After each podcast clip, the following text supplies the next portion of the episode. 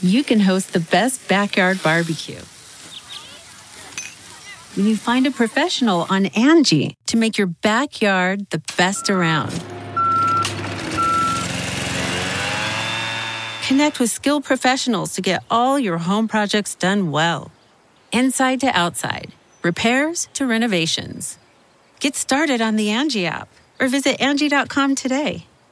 You can do this when you Angie that.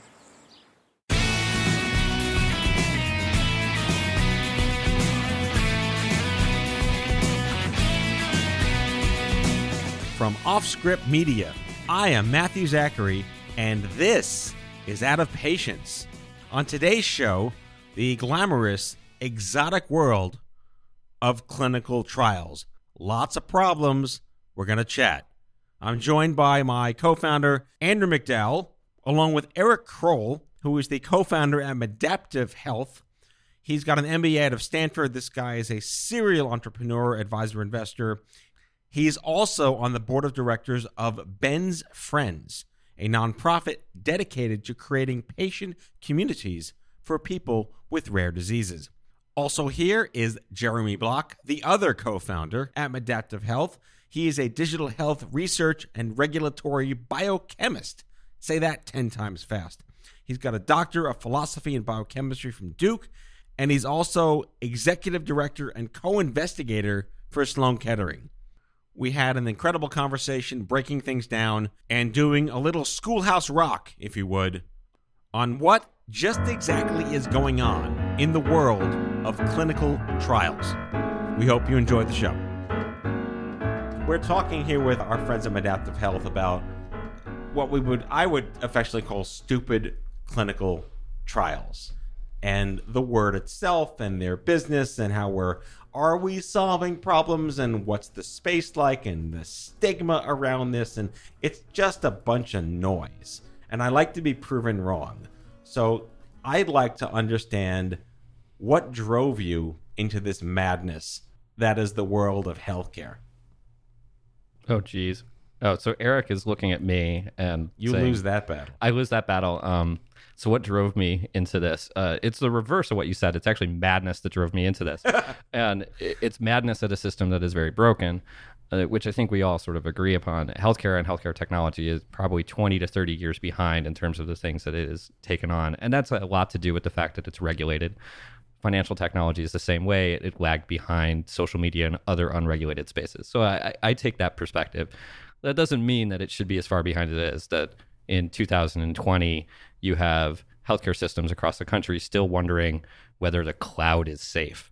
And it's really funny when they write that in an email and send it to you from something that's backed by Google and Gmail. Right. Um, it's like, okay, that's the cloud. Um, so there, there's a lot broken. From a trial standpoint, so I was an IRB chair at a big hospital. And what I saw. That's a big responsibility. yeah. Um, Let's not underplay that. it, it's it is. I, I have a long background in it. Um, I think it's very important. Um, one of the things that is often misunderstood by researchers about IRBs, institutional review boards, is that their goal is not to promote research. Their goal is to protect the rights of the subjects in the research. So they're actually the natural ally and protector of patients, and that's something that is always misunderstood because it's a regulatory body, and so everybody looks at it as what I call the um, the clinical research Stockholm syndrome. Um, not the I've ki- never heard that. That is so perfect. right, but it's not the Stockholm you think. It's that all of these researchers believe that this stupid IRB is standing in the way of them and their Nobel Prize in Stockholm, and so they look at you and they get angry. It has nothing to do with the other one. Um, so they they'd make us out to be the enemy when we're saying no, no, no, no, no. We're making sure that patients, participants in trials, are not being exploited, that their rights and their welfare is being protected, and we have laws that came from terrible atrocities that dictate why we do this, and that it really matters. Um, so I, I came at it from that standpoint, and also being somebody who built technology, and it, just a a general sort of demographic thing. IRB chairs are often in their 60s, um, have bifocals, and are Tenured. Are a little tenured, yes, uh, so a little bit harder to murder by their administrators, um, and not as technology savvy because they didn't grow up native to it. And so you they're very skilled, but they're underexperienced in this area for good reason. Um, and so when I became an IRB chair in my early 30s, it was a different story because I was bringing up issues that they were completely unaware of, and then being able to demonstrate to them, hey, these privacy and security concerns are real.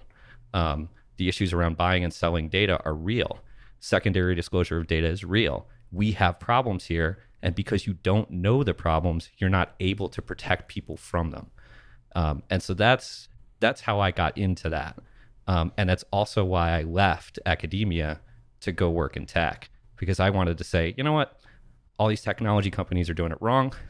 All these investors are getting their shirts taken and are not making sound judgments. I'm going to leave and instead of parroting and complaining when it's too late, I'm going to go upstream and see if I can help. And so that's that's nominally why I left um, and started doing this. It's the digital health snake oil syndrome. Yes. we've I've experienced firsthand running stupid cancer, the predatory nature in which the startup mentality trumps the purpose mentality that you really want to make sure that you're doing something that can translate to the average human being.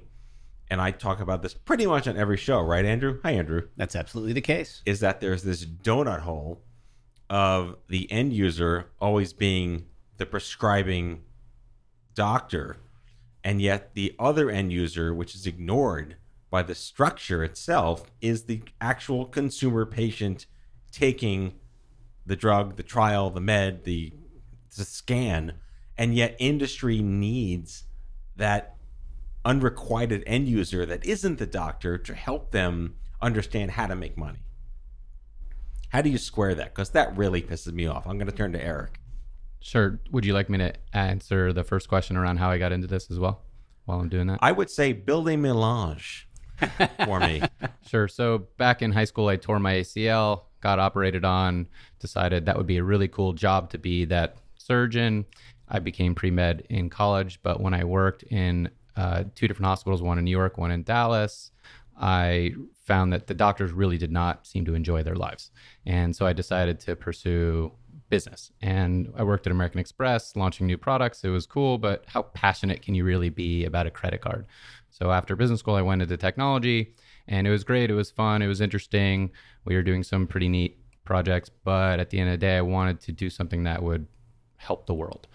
And so, uh, my let's see, my cousin's kid had neuroblastoma, was given a you know one percent chance to live past age four, and is now in I think in her teens, and they call her Miracle Maggie. You know, there are lots of stories that we all have around those things. You know, we're all going to be affected by some type of cancer, either but to us or one of our, our relatives or friends. So around 2008 or so, I joined bensfriends.org as a board member, and we. What's their mission? So the mission is to help people who have rare conditions connect with others like them. So it all started when Ben had a rare disease that he didn't know about. He had a stroke, a brain aneurysm caused by a stroke. During business school, his girlfriend found him passed out on the ground 15 minutes from death. During his, uh, he got life saving surgery. And during his two years of recovery, he didn't have anyone to talk to about what he was going through. So he decided to start an online support group. He got dozens and hundreds of people to talk to. And his friend said, Hey, can you do this for my uncle who has this other condition? And that started us down this path of helping lots of people with rare diseases. So now we help over 100,000 rare disease patients a month and uh, over about 40 different communities. But that said, there are 300 million people around the world who have rare diseases. There are, I think they counted now, roughly 7,000 rare diseases out there, and that's going to go much higher. So over the, the last several years, uh, I got introduced to Jeremy by my oldest friend from age three, who is his best friend in New York. And he said, Hey, you guys should talk. I had just been at a tech startup that we sold.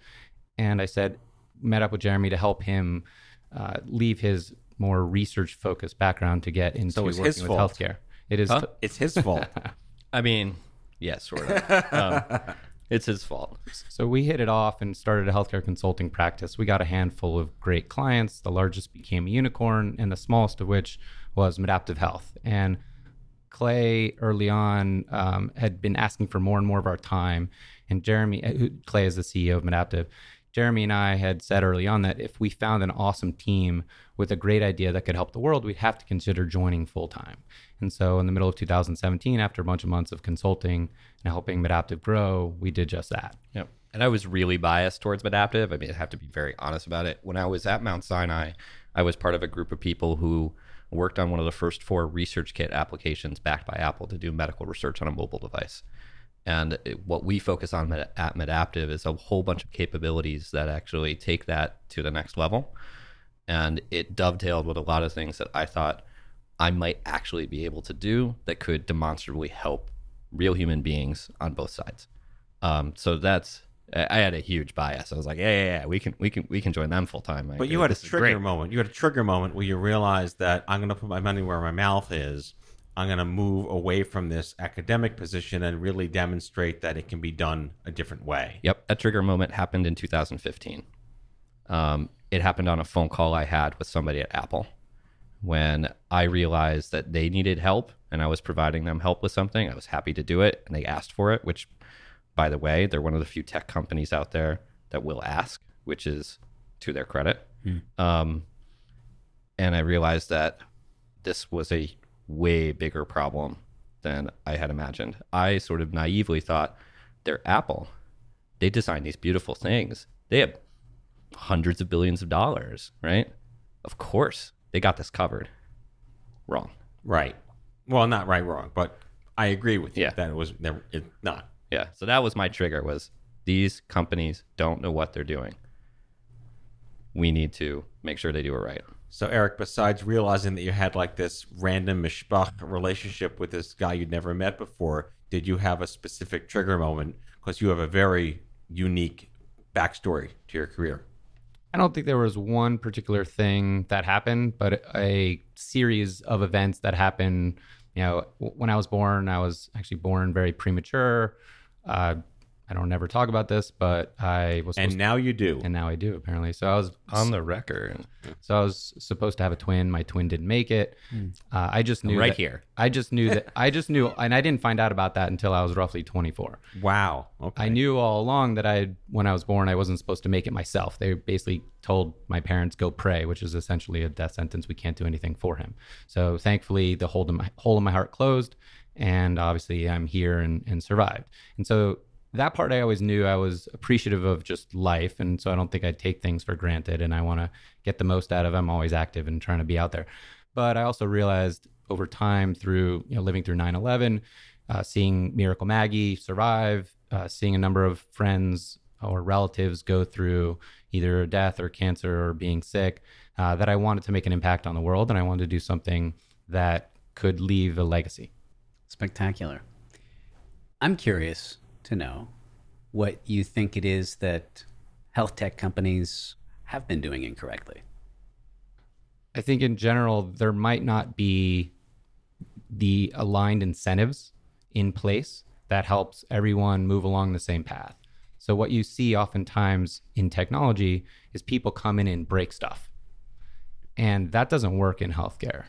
Our head of patient engagement, Michael Rogan, likes to talk a lot about how we need to enable patients to unburden themselves of what's going on with them, but then not push them any further. So, as an example, when researchers often ask surveys or questions of patients or participants in studies, they often will just say, Gimme, gimme, gimme. And they keep asking questions, but they don't really feed them anything back and they don't really take into account what's going on in the patient's mind. And so, uh, Michael and Jeremy and Clay and our team and Maria have ensured that we are taking patients into account first. So whenever we ask questions of patients, we always make sure to give them something back so that they feel like they are participating and they can see that we are listening or that our clients Make it more of a relationship, humanizing right. And then you, you often dehumanizing experience. Right. You also don't want to do things like streaks oftentimes in healthcare because that can be very demoralizing. If you've been on a streak for 18 days and then you fall off, you don't want to get back on the horse. In instead, you want to maybe do slight gamification, but it's really about personalizing it, making them feel like they've been heard, helping them engage, and then not going overboard. So you only ask questions when you think you can get answers and not after that. And you're using some terms that I'm a little bit unfamiliar with. I've never participated in a clinical trial and I've never run one. Hopefully, you won't have to. Yes. Uh, could we talk about the basic the basics of how how some companies do clinical trials and how you do cli- clinical trials? Um, sure. so it, one of the things that you asked earlier about what's wrong with digital health and with health tech, um, there's a lot. One whole category of it we're going to set aside, and that's the everything wrong with startups is also wrong with digital health.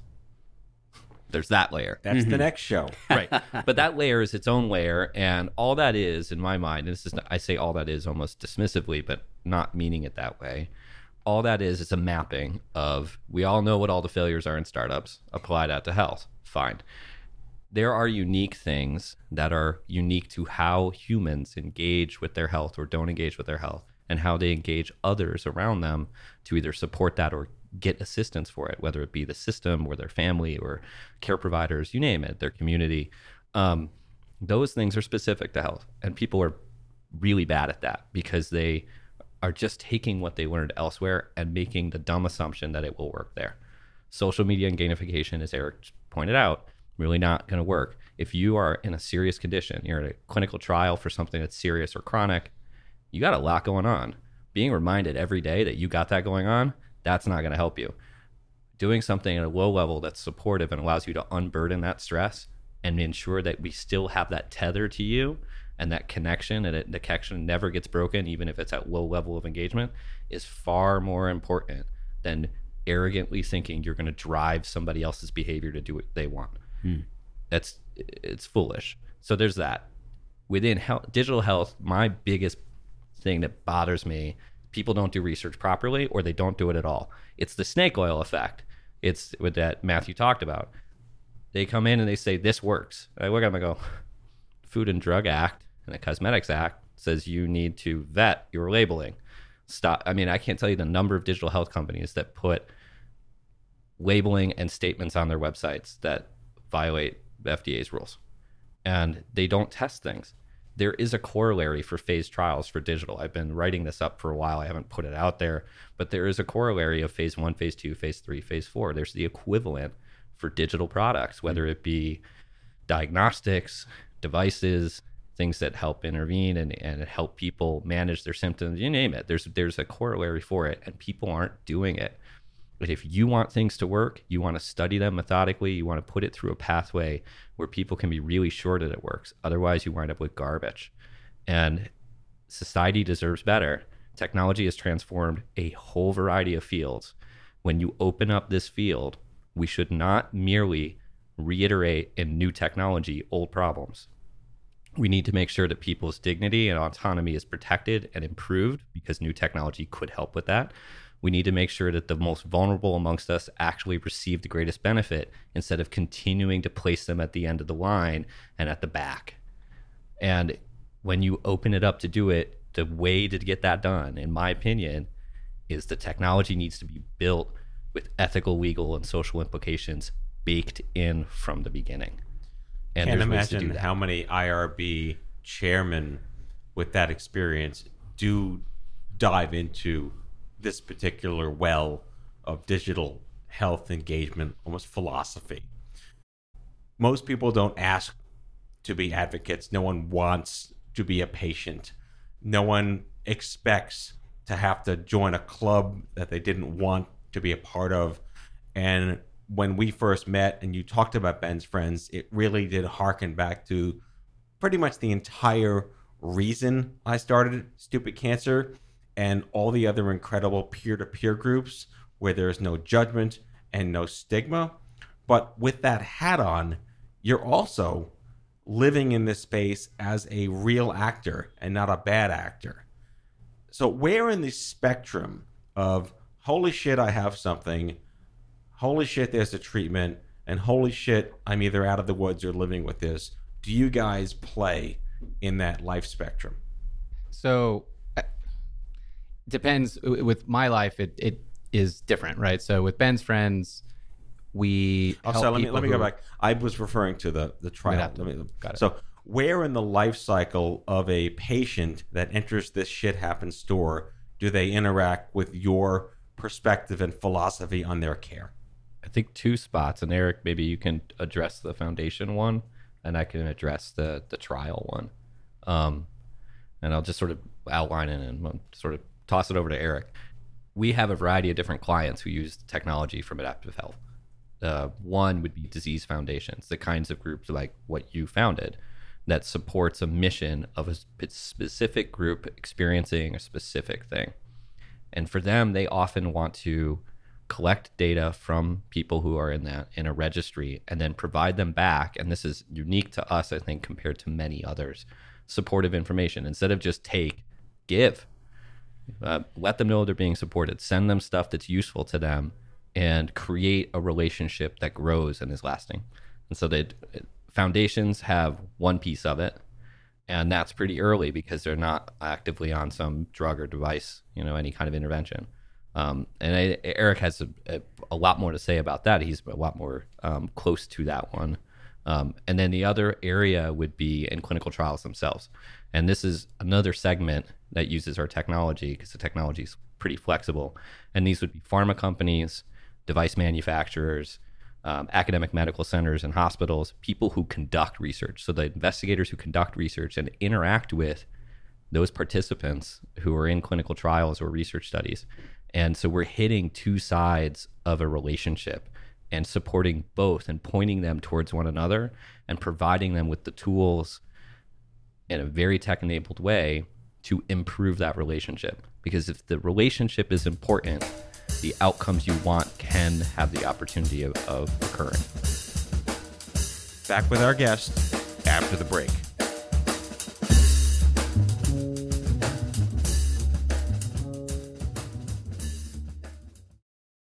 Okay, it's time to commit. 2024 is the year for prioritizing yourself. Begin your new smile journey with Byte, and you could start seeing results in just two to three weeks. Just order your at home impression kit today for only $14.95 at Byte.com. Byte clear aligners are doctor directed and delivered to your door. Treatment costs thousands less than braces. Plus, they offer financing options, accept eligible insurance, and you can pay with your HSA FSA. Get 80% off your impression kit when you use code WONDERY at Byte.com. That's B-Y-T-E dot com. Start your confidence journey today with Byte. Delve into the shadows of the mind with Sleeping Dogs, a gripping murder mystery starring Academy Award winner Russell Crowe. Now available on digital. Crowe portrays an ex-homicide detective unraveling a brutal murder he can't recall. Uncovering secrets from his past, he learns a chilling truth. It's best to let sleeping dogs lie. Visit sleepingdogsmovie.com slash Wondery to watch Sleeping Dogs, now on digital. That's sleepingdogsmovie.com slash Wondery.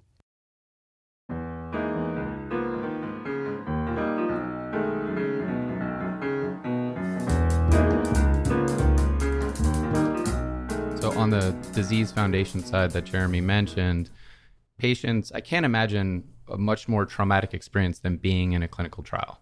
You have a disease, you haven't been able to get cured by whatever is existing right now in terms of medicines and solutions out there.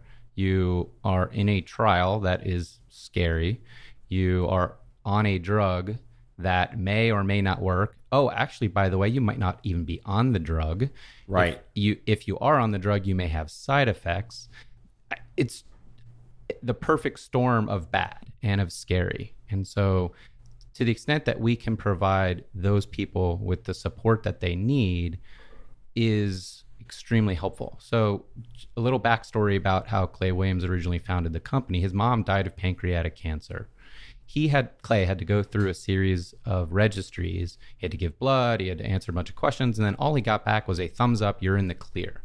Well, being a bioinformatics guy, well, what did you do with all the answers I gave you? And so that's partly why we make sure to always give someone something back. So when a patient has uh, cancer, in this case, metastatic breast cancer with one of our clients, they would hear about the registry, they would join the registry they would answer a series of survey questions. They would input a series of treatment history.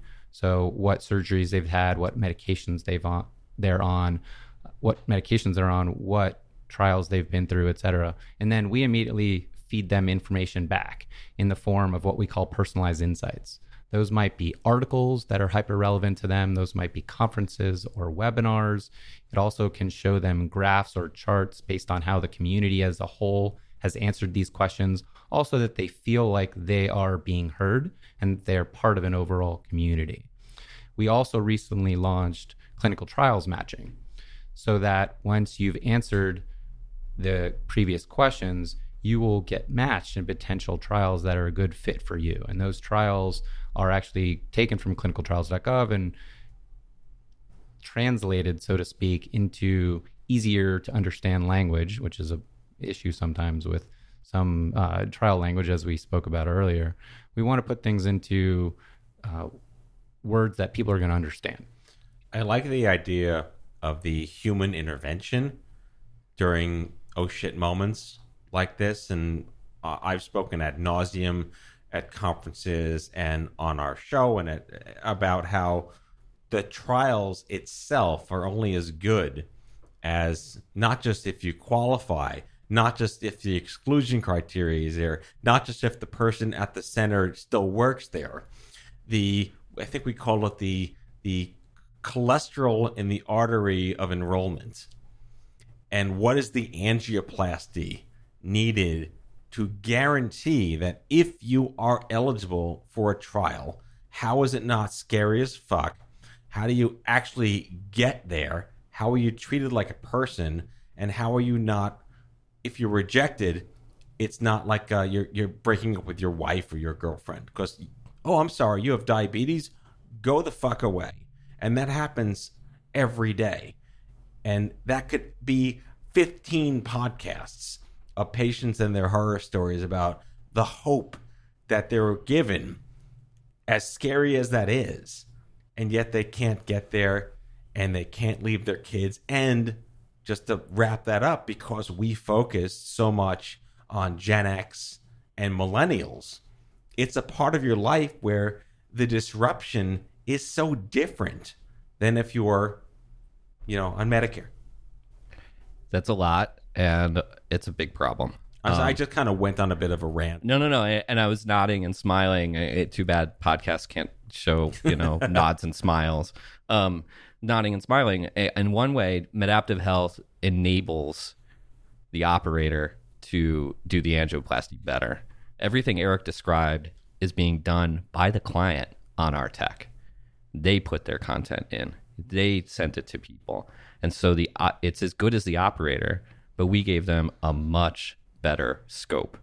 And so we gave them a scope. It's the it's the difference between if anybody knows the background of how um, uh, urological surgery went in the last twenty years or twenty my old years. job, sure. So urological surgery changed dramatically when we went from these um, these scopes that people had always used, and there are arthroscopic scopes. I mean, they use it for all kinds of different things. They went from scopes that that had like one or two things in them, and they were you know a certain level of accuracy, to having an augmented reality Da Vinci device, where the surgeon sits at a console and controls very precise robotic arms that can do manipulations that human hands are incapable of. Um, and what we are trying to do for clinical trials is that we are bringing you the Da Vinci, That is a great metaphor. and it allows people to do more with their knowledge and translate that into increasing su- cycles of support and engagement for participants. And it's taken from the basic understanding that experts wake up every morning and want to do right by their patients. I have a colleague who's a, a deputy physician in chief at Sloan Kettering. His name's Larry Norton. He's one of the world's best breast cancer oncologists. Brilliant guy.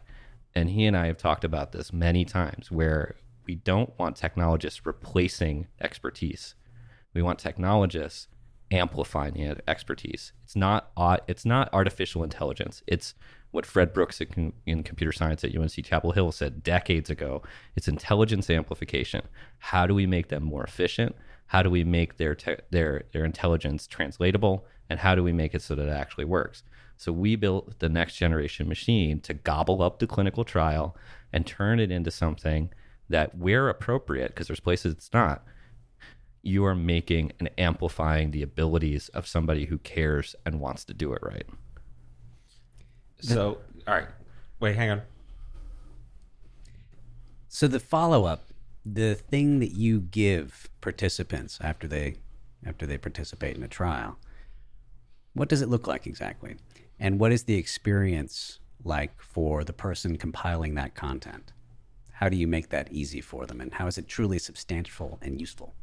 So it, the good thing is that at oftentimes researchers have some insight into the populations that they work with. If you're a breast oncologist and you've been doing it for 20 years, you know, hey, I have patients who care about these things because I hear them tell me all the time. So hopefully you have some insight into it. If you're not listening to that, I mean, this is the whole reason we have PCORI, patient centered outcome research. Like this stuff should exist. There should be more of an interplay.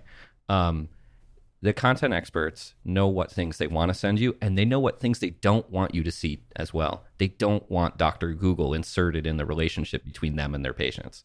It's annoying. It it sows distrust, it creates all kinds of problems and then people end up doing things that are against their own interests that the clinician would not want them to do because the clinician has an idea about how to try to help them. So they uh, from a from that standpoint on the content, we are enabling a much easier way for the clinician to deliver what they think is useful and important information. And but we don't decide what that information is. In terms of how it looks i mean eric can tell you more about the experience um, you know from looking at our uh, one of our clients apps mbc connect the metastatic breast cancer alliance because um, they have very well and they have a lot of things on that app and the app is we provide them with that app to use but all of the content in it they put on it, and that's that's a key differentiator. Well, it's self service. trust. Well, yeah, but that but they should be the experts. Yes. I'm not a medical oncologist, and so why should I be developing and deploying content to metastatic breast cancer patients over my dead body? I shouldn't be doing that. It's not my expertise.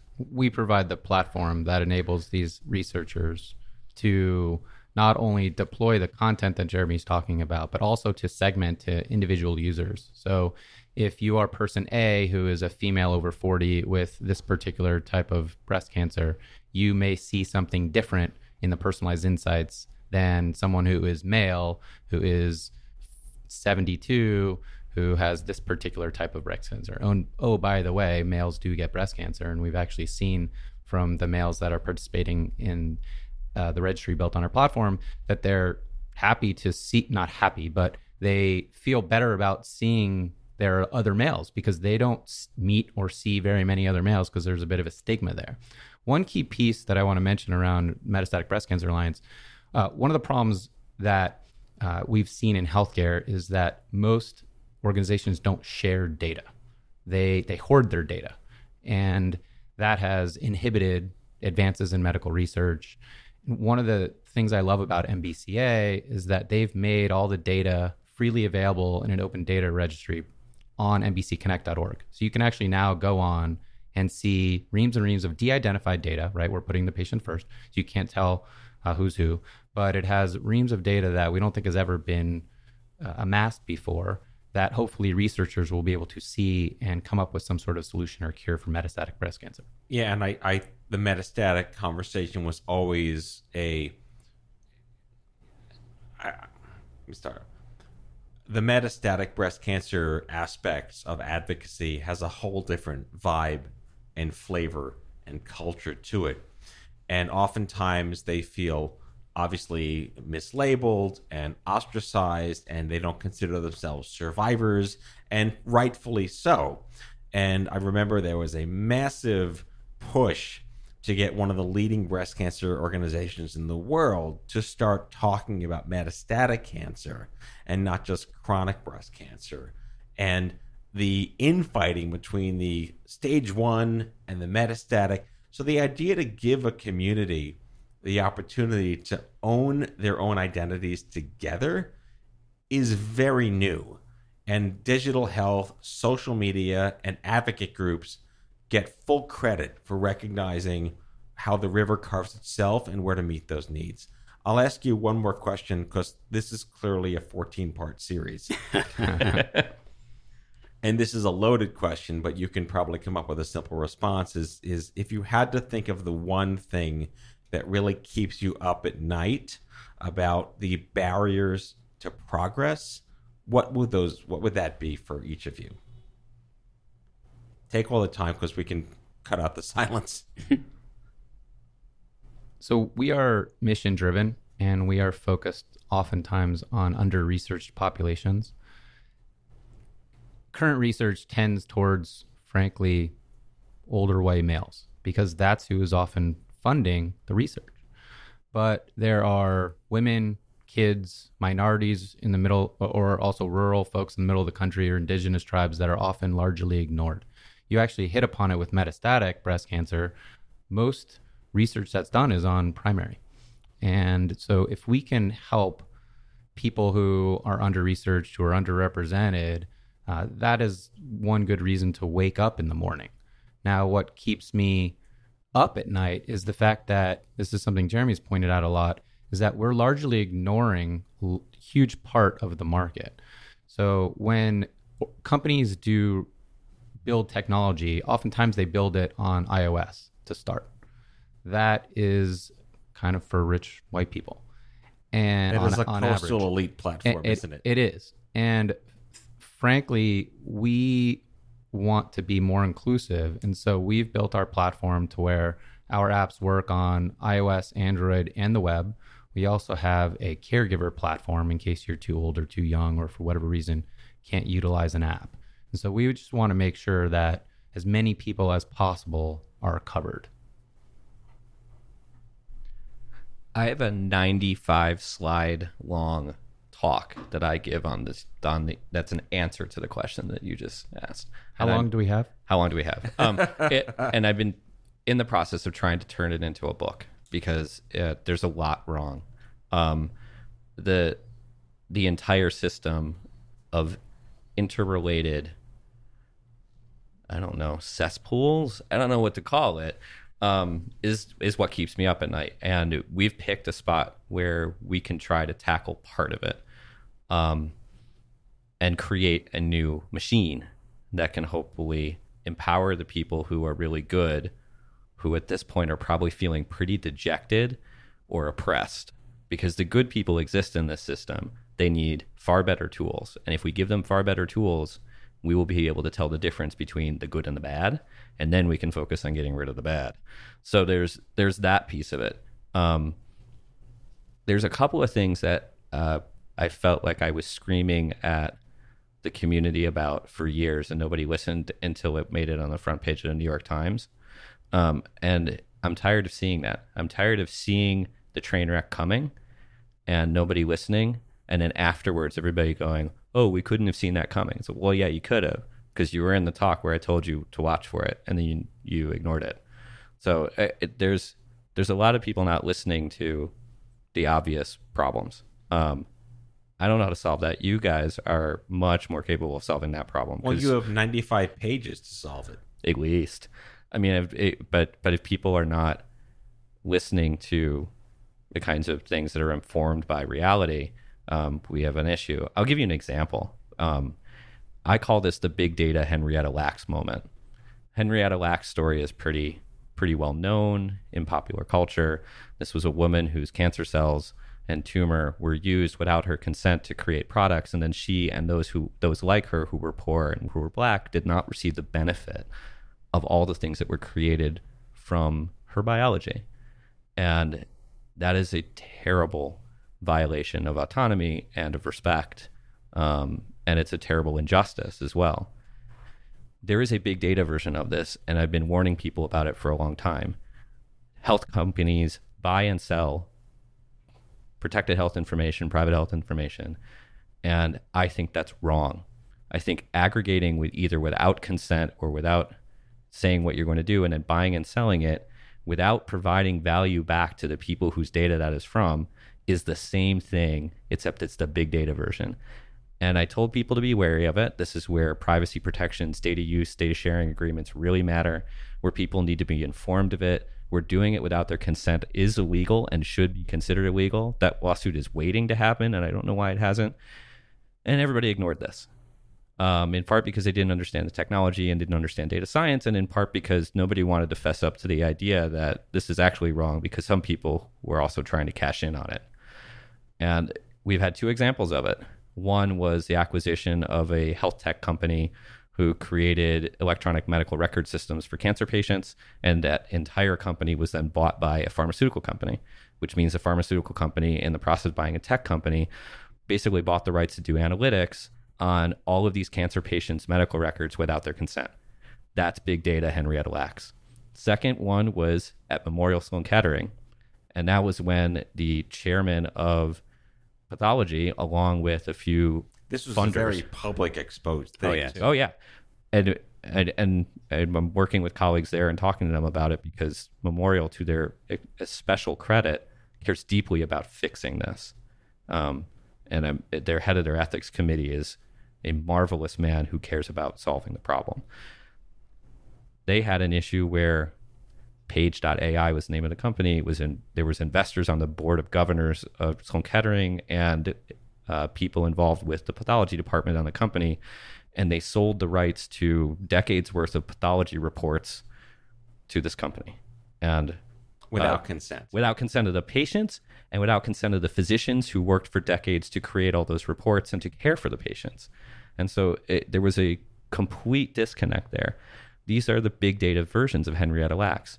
How are you going to ensure that there's appropriate remuneration? How are you going to ensure that they focus on and do right by the people whose information and, and samples they are taking? Well, these are and also do they have the right to sell it? There are also begin with? people who didn't ask to be in that market to have their stuff Right. co-opted either. Right. They they weren't being protected. You go there because it's the best cancer hospital on planet Earth and you are scared.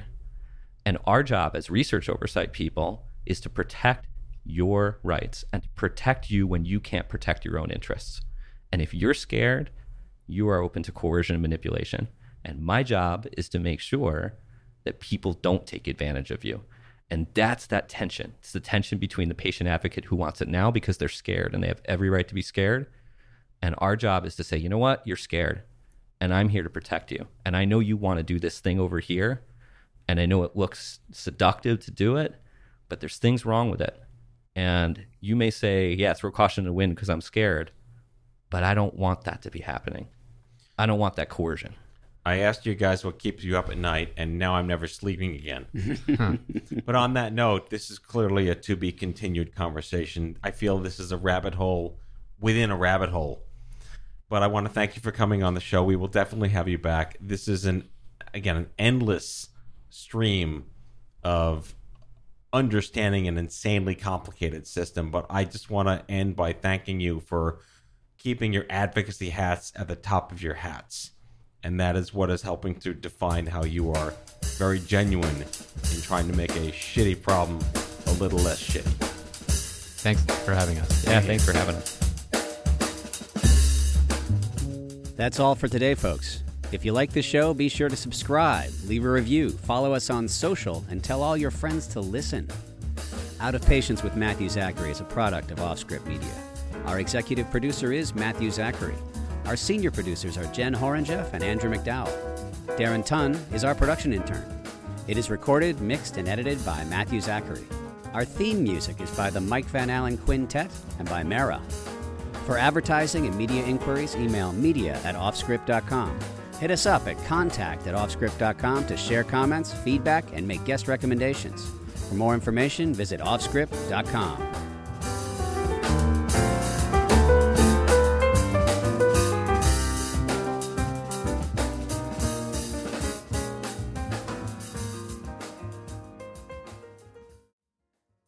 One, two, three, four. Those are numbers. But you already knew that. If you want to know what number you're going to pay each month for your car, use Kelley Blue Book My Wallet on Auto Trader.